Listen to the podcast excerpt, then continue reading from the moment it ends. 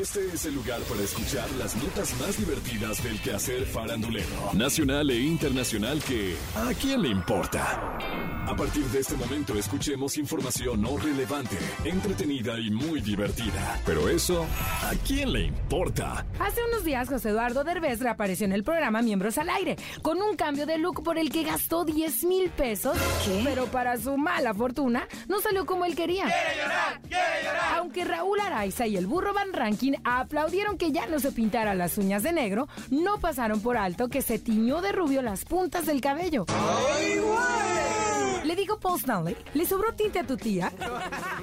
José Eduardo explicó que decidió cambiarse el look porque vio la oportunidad de pintarse y cortarse el pelo un día que acompañó a su novia a la estética, en donde también decidió cambiarse el esmalte negro por uno de ajo para no seguir mordiéndose las uñas, ¿no? Bueno, esto dijo que su look es de Lupita D'Alessio, déjenme en paz. Se mete conmigo, se mete con Dios. Soy la Yuri. Ah, ¿qué tal? Con esas puntas güeras.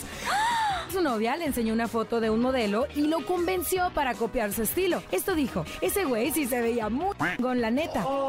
El tinte se le veía muy bien y le dije a la chava que me lo hiciera. Pues aunque le cobraron 10 mil pesos por el corte y la aplicación del tinte...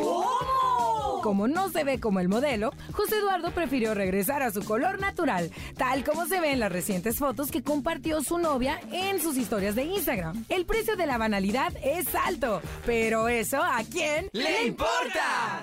Luis Miguel es uno de los cantantes más reconocidos, pero también uno de los más polémicos. Eso no es noticia. Hace unos días tomó fuerza la declaración de una mujer que trabajó junto a él, quien aseguró que no dejaba que los trabajadores se le quedaran viendo. ¡Ay, no!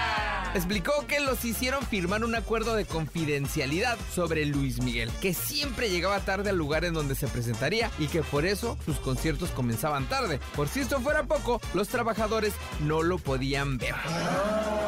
Ante su presencia, los trabajadores debían voltearse hacia la pared. Tras la confesión, la ex trabajadora de Luis Miguel no quiso dar más detalles, pues firmó un contrato de confidencialidad.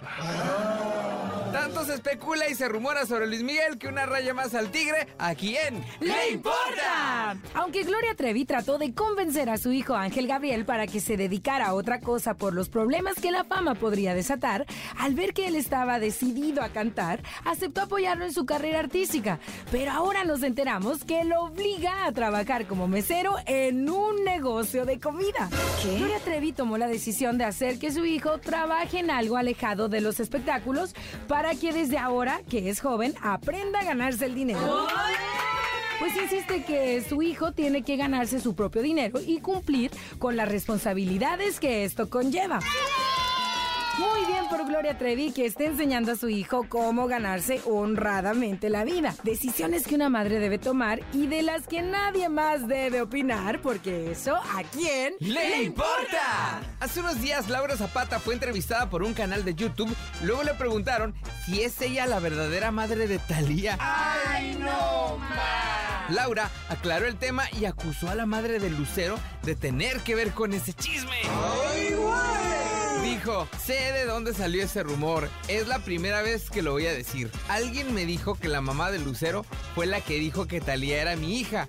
¿Qué? Me parece un absurdo, una tontería. Si Talía fuera mi hija, estaría muy orgullosa de ella. Pero si Laura Zapata es o no la verdadera madre de Talía, ¿eso a quién? ¡Le importa! Esto fue ¿A quién le importa? Las notas más divertidas del quehacer farandulero nacional e internacional. Porque te encanta saber, reír y opinar. Vuélvenos a buscar ¿A quién le importa?